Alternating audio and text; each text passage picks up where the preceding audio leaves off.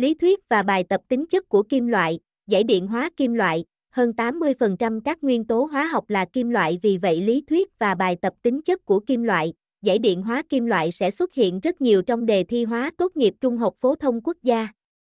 Cùng tham khảo bài viết để hiểu rõ hơn về kiến thức trọng tâm này nhé. Mục lục bài viết 1. Tính chất vật lý của kim loại 1.1 Tính chất vật lý chung 1.2 Tính chất vật lý riêng 2. Tính chất hóa học của kim loại 2.1 Tác dụng với nước 2.2 Tác dụng với dung dịch muối 2.3 Tác dụng với dung dịch kiềm 2.4 Tác dụng với dung dịch axit 2.5 Tác dụng với oxit kim loại 2.6 Tác dụng với phi kim 3.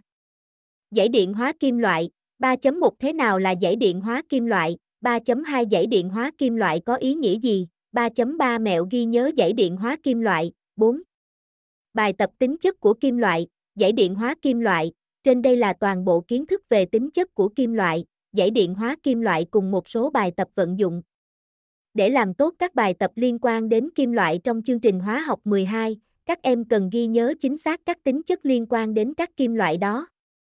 Truy cập VHOP để học thêm nhiều kiến thức các môn học trong chương trình trung học phổ thông nhé.